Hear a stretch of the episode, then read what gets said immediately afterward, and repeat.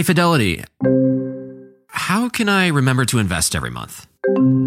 With the Fidelity app, you can choose a schedule and set up recurring investments in stocks and ETFs. Oh, that sounds easier than I thought. You got this. Yeah, I do. Now, where did I put my keys? You will find them where you left them. Investing involves risk, including risk of loss. Fidelity Brokerage Services LLC member NYSE SIPC. Want to make mom's day? Get to your Nordstrom Rack now and score amazing deals for Mother's Day, which is Sunday, May 12th. Find tons of gifts from only $30 at Nordstrom Rack fragrance, jewelry, luxury bags, activewear, beauty, and more. Save on Kate Spade New York, Stuart Weitzman, and Ted Baker London. Great brands, great prices. So shop your Nordstrom Rack store today and treat mom to the good stuff from just $30.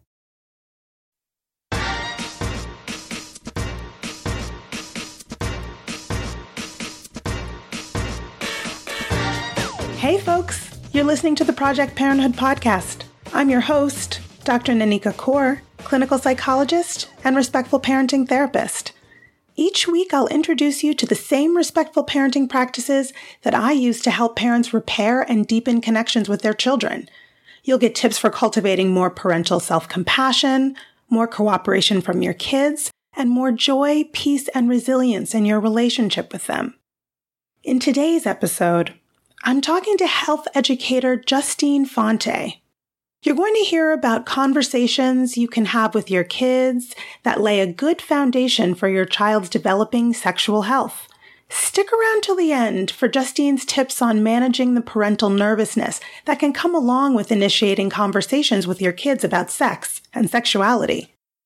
Justine Ang Fonte is the child of Philippine immigrants and a nationally recognized intersectional health educator, speaker, and consultant. She received her master's in education and teaching from the University of Hawaii and her master's in public health and sexuality from Columbia University. She has been featured in the New York Times, CNN, The Atlantic, Business Insider, and NPR, and USA Today for her notable teaching career in sexuality education, and according to a BuzzFeed list, one of 13 sex educators teaching people what they really need to know when it comes to sex. On Instagram, she's known as your friendly ghostwriter, composing the texts you avoid sending about setting your boundaries. Here's my chat with Justine. I wanted to start by giving our audience just a little bit of a snippet of what it is you do. Like, what is intersectional health education and why is it important? I teach health in schools and I do so in an intersectional way, which means when I talk about mental health, sexuality, or health at every size, I'm taking into account different identities and how it impacts our ability to either experience health or not be privileged enough to be able to experience health. Mm, so, when you say experience health, talk a little bit more about that. So I can talk to them about what it means to be gay, what it means to be trans, what an intrauterine device is, or what the birth control pill is. But I would just be giving them a vocabulary lesson if I didn't do it intersectionally, which would talk about how their identities, which could include their culture, their religion, where they live, their socioeconomic status might impact their ability to actually obtain that, you know, tool or that care or be able to be out and free and safe as a person who's nonconforming. So it's really taking that next step, going beyond the vocabulary lesson and talking about the systemic oppressions that prevent us from being able to be our authentic selves, which in turn allows us to be healthy.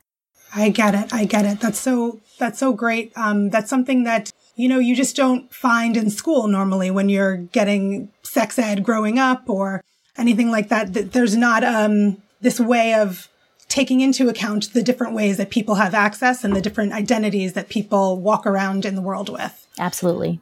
So, how can parents lay a good foundation sexual health wise when kids are younger, you know, in that sort of zero to five year old age? What's a good way to sort sort of sort to start laying that foundation that you're talking about where it sort of takes into account that we don't know who our child is going to be yet, but we want to, you know, sort of clear this path where they know that they can be anything that they need to be and also um, how to be healthy, sort of laying that groundwork for what the healthy choices are. Yeah, my overall philosophy in, you know, from the womb to the tomb when talking about sexuality topics is that we want to center all of our conversations and our parenting on the topic to be about safety, affirmation, and joy.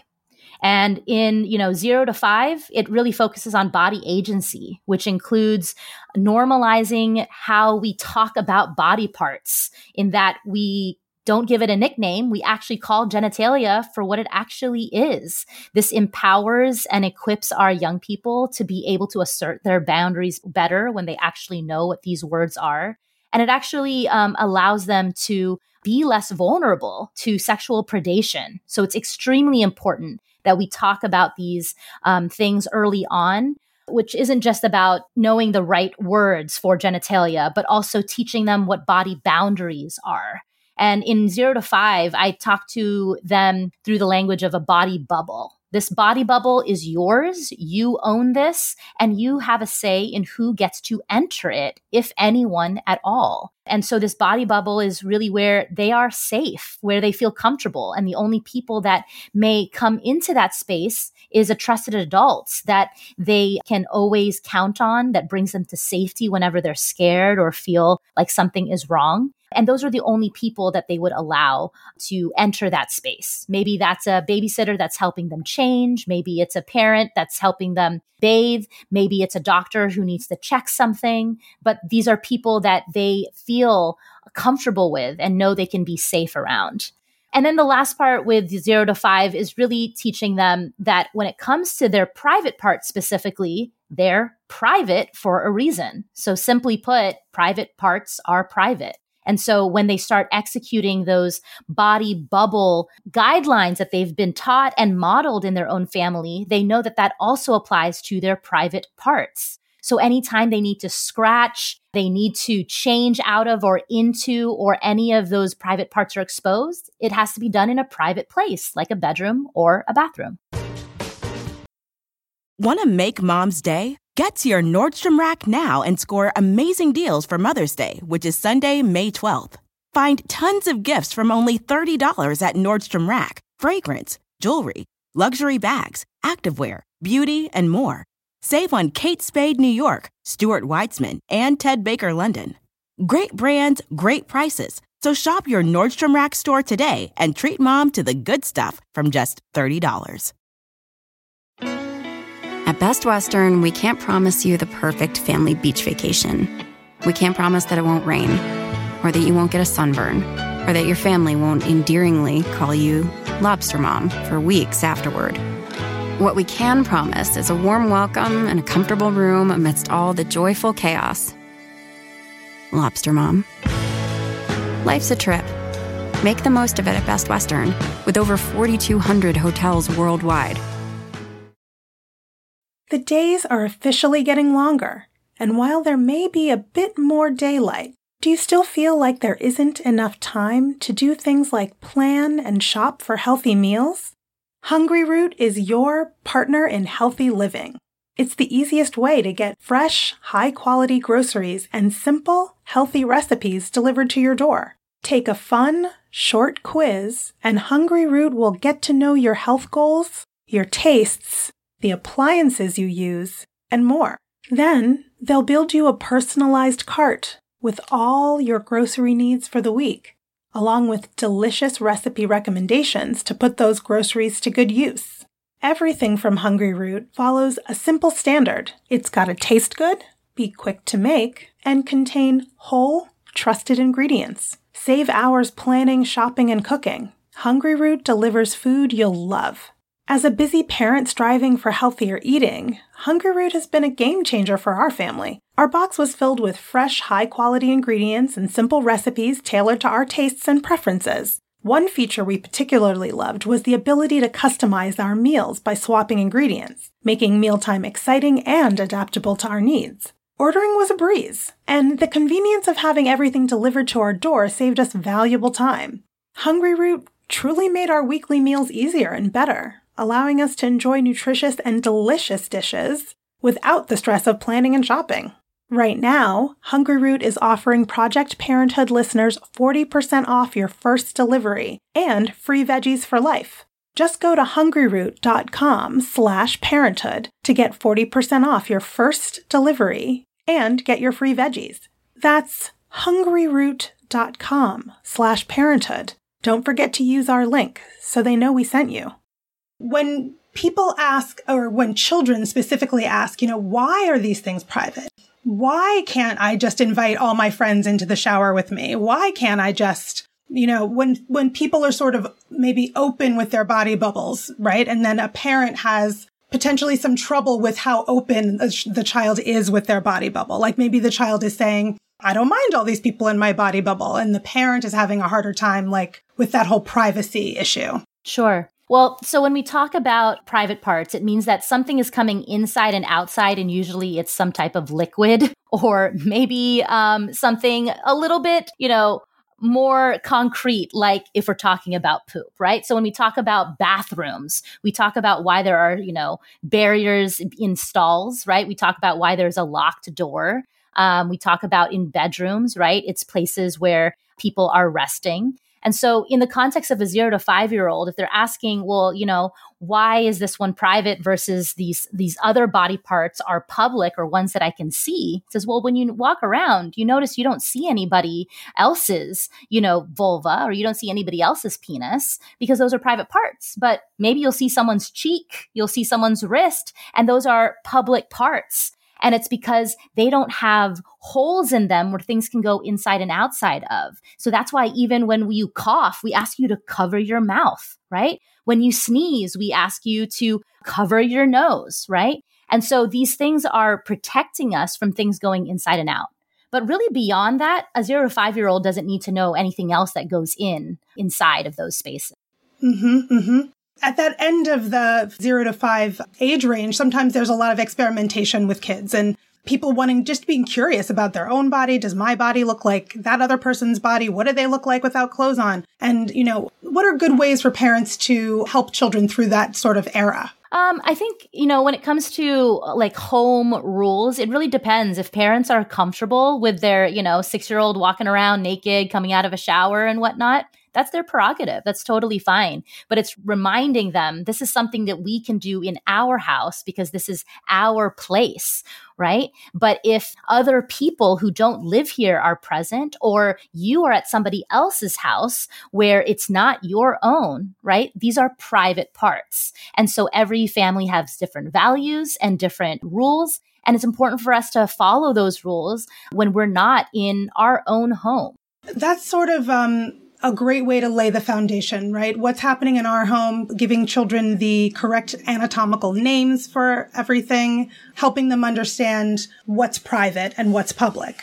When they get a little bit older, now we're talking about school age, kindergarten through sort of sixth grade. What are parents trying to impress upon children at this age? What's important for kids to know? Uh, there's a lot of stuff. I mean, um, I guess when we we're, you know, talking about bodies that, you know, that bodies are going to look different. Um, especially as you know they hit this stage called puberty, which is going to be you know common maybe as early as eight years old and carry on for a few years. These changes are are totally normal. They're expected to happen and knowing that, you know, your parents went through that very experience makes them really an expert to be able to help you through some decisions that you might be wanting to make about maybe where your hair is growing where it wasn't growing before um, or how to treat you know pimples that might be coming up on your body versus just deciding to pop all of them um, but just as your body is growing in height in, you know, feet size, right? In maybe now needing contact lenses or glasses.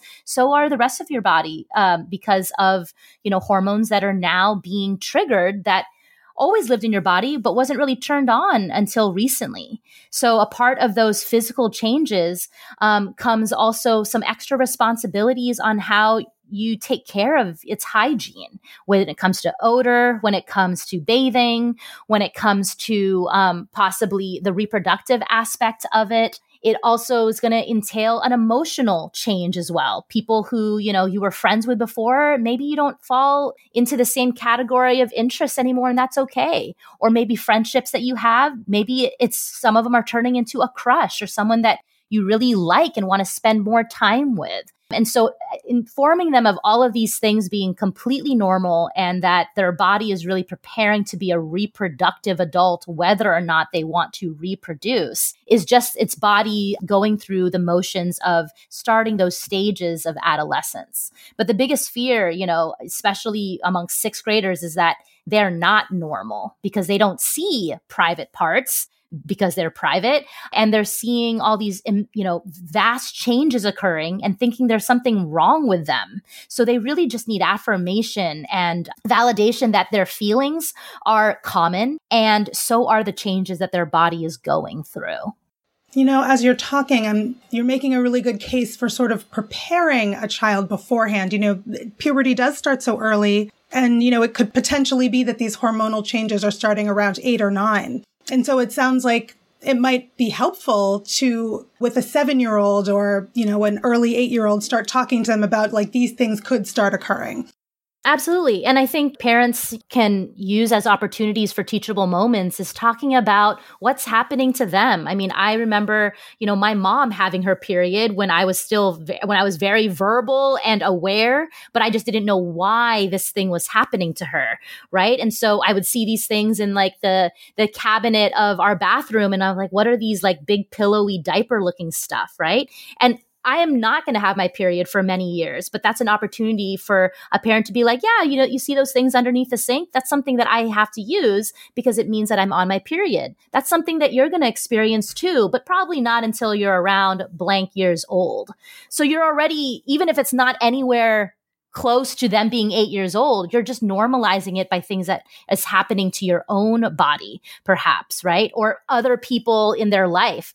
Um, you know you don't avoid the question of like what's going on with that person's tummy when it's big? You're like oh that's a pregnant person. And you know that's an opportunity to talk about what it means to be pregnant even if your child is nowhere close to becoming pregnant. You don't, you know, teach them how to cross the street for the very first time when you're right about to cross the street for the very first time. You're giving them so much ample time to let these things process and marinate and normalize so that when it happens, it's less of something that they're scared of or, or something that they fear is wrong with them. Speaking of being proactive, um, I know that you have worked a lot with, you know, tweens and teens, and you were talking a little bit about how sixth graders sometimes feel that they're abnormal in some way. And what's something that you hear often from teenagers, you know, what they're going through in terms of sexual health and what they want to know and what they seem to be most preoccupied by once they're a teenager? Honestly, the question still stems on Am I normal? It just sounds different what's the common age for, you know, you to start shaving? Is it normal for my penis to be this size? Is it okay for me to get birth control now? All of those really have the same roots am I normal? And is it common for me to want these things or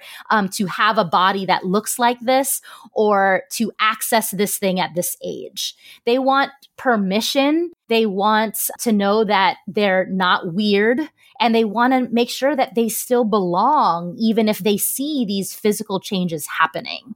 And so a lot of it is really um, debunking the ideas that whatever they're seeing in, you know, media, sexually explicit or not, is again media which is curated it's entertainment and it's not education but we can't wait for them to learn about what bodies can look like uh, by what they're seeing on screen um, and assuming that they're just going to figure out that that is not normal. We have to get in there proactively as you said earlier um, so that when they encounter you know such media whether it be mainstream pornography or even just a commercial or ad on a billboard, they know, oh, this is art. This isn't real life.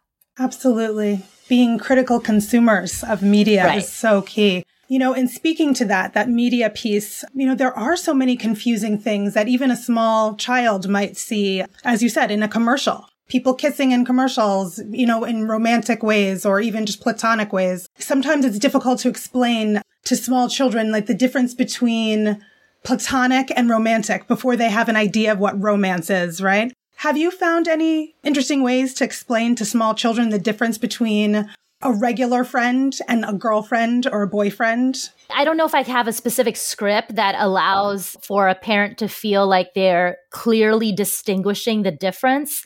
And I don't know how important it is because I want them to be able to recognize red flags in any type of relationship they're in. Uh, you would hope that, you know, a healthy romantic relationship is also a healthy friendship as well. And so, you know, it makes, if it makes sense for you to talk about like love and romance through the lens of what a good friend is, they may think, oh, well, I do want to be with my best friend forever and ever, right? Then you're like, great.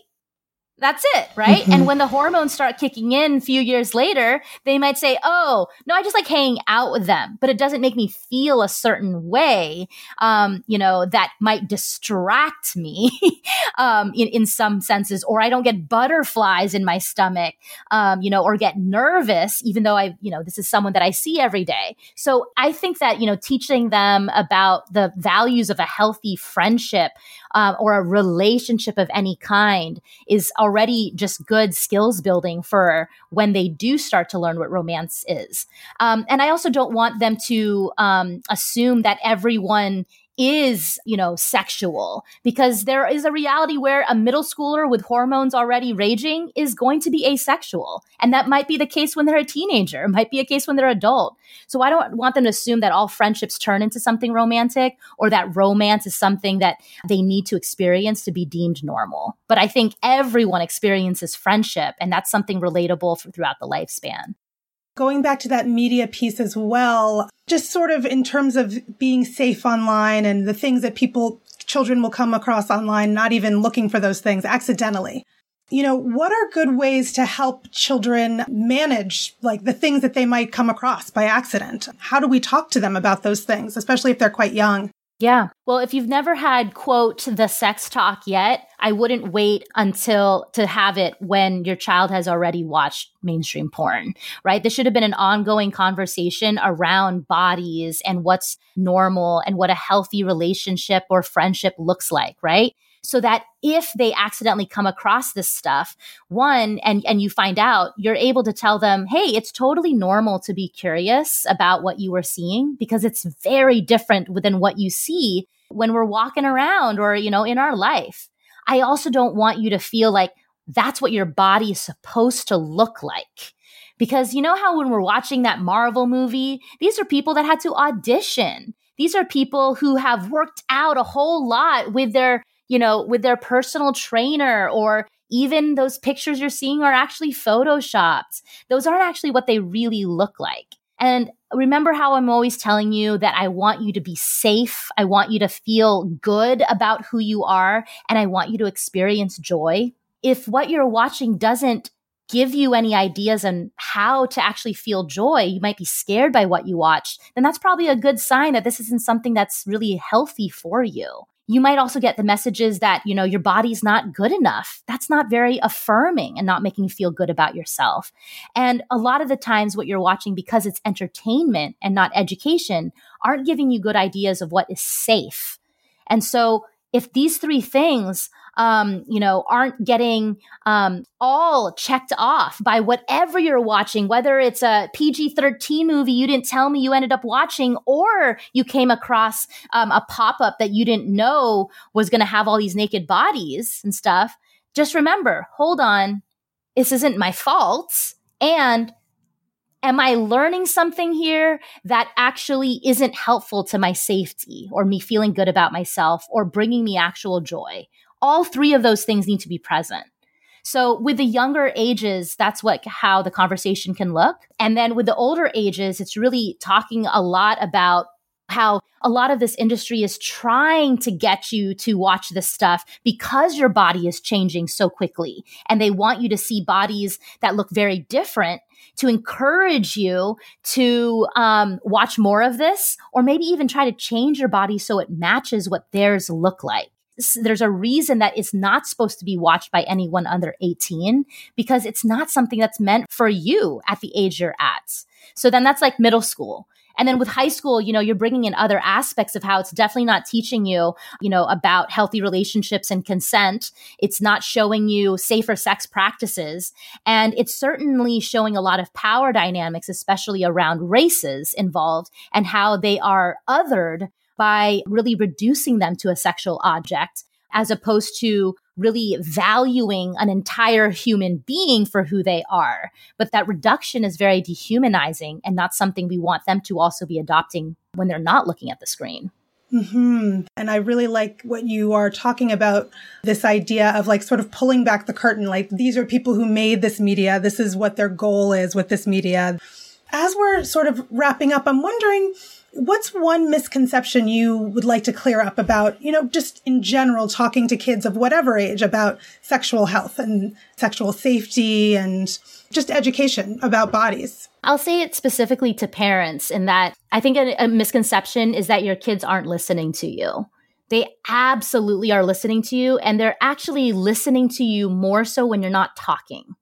The way you're just modeling you know, your own behaviors is teaching them a lot about how they regard themselves.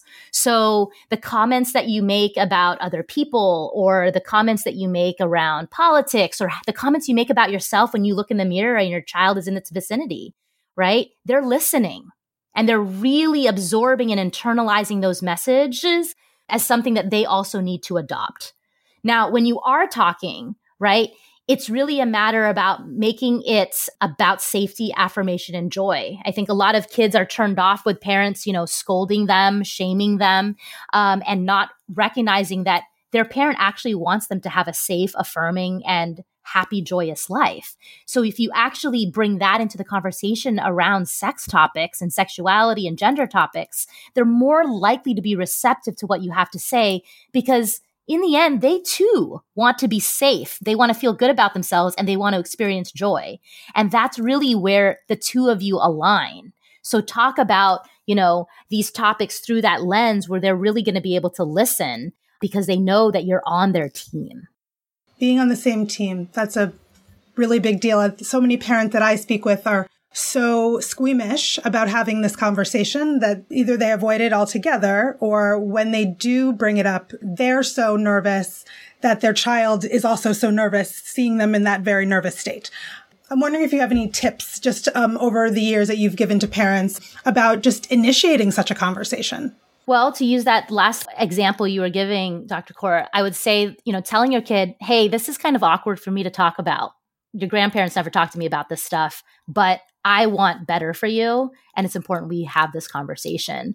Um, so just right away, humanizing the awkwardness and your discomfort really allows them to see like, this isn't just my dad, this is a human being.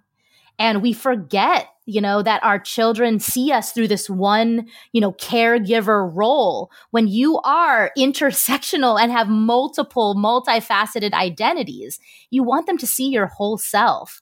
And it's okay if it's something you don't have the answer to or that you're struggling to share. Tell them that because it allows them to feel like being vulnerable in our home is something that's safe to do here.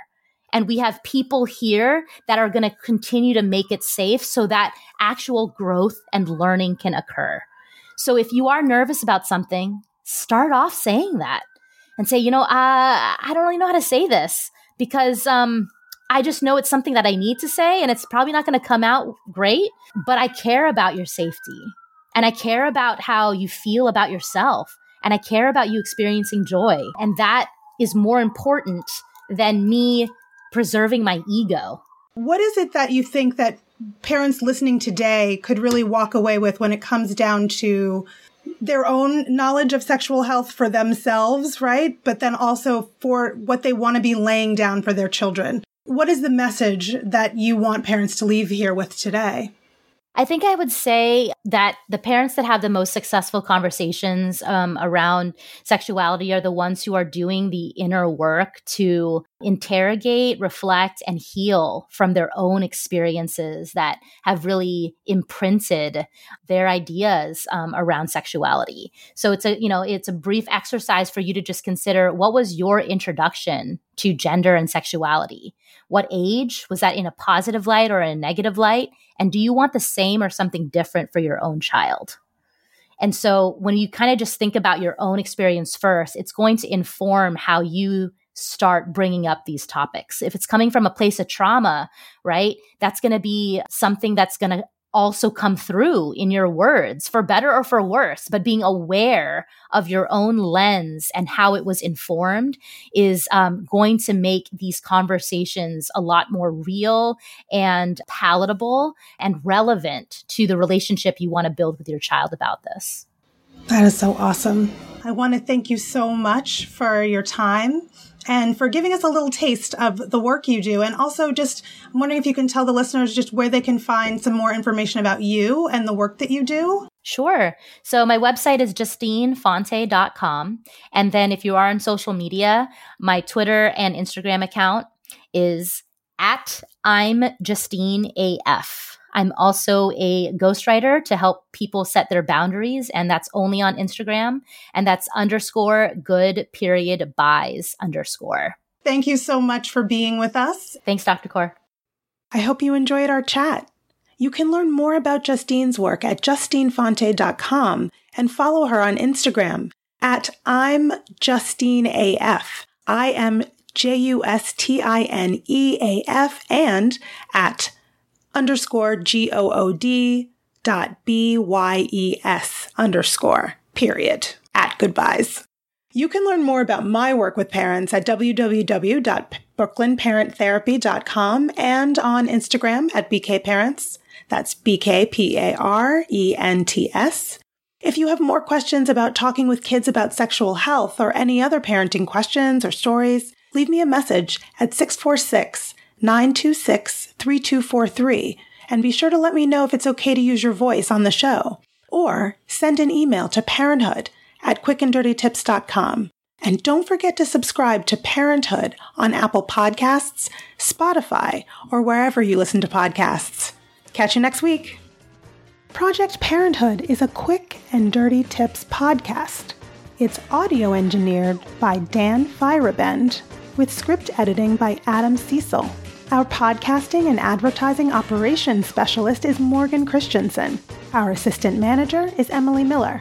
Our marketing and publicity assistant is Davina Tomlin. And our intern is Brendan Pika. That's all for this episode. Catch you next week.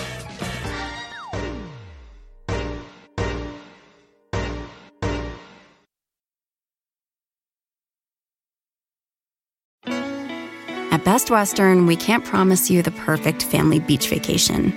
We can't promise that it won't rain, or that you won't get a sunburn, or that your family won't endearingly call you Lobster Mom for weeks afterward. What we can promise is a warm welcome and a comfortable room amidst all the joyful chaos. Lobster Mom. Life's a trip. Make the most of it at Best Western, with over 4,200 hotels worldwide Life is a highway, and on it there will be many chicken sandwiches. But there's only one McCrispy. So go ahead and hit the turn signal if you know about this juicy gem of a detour.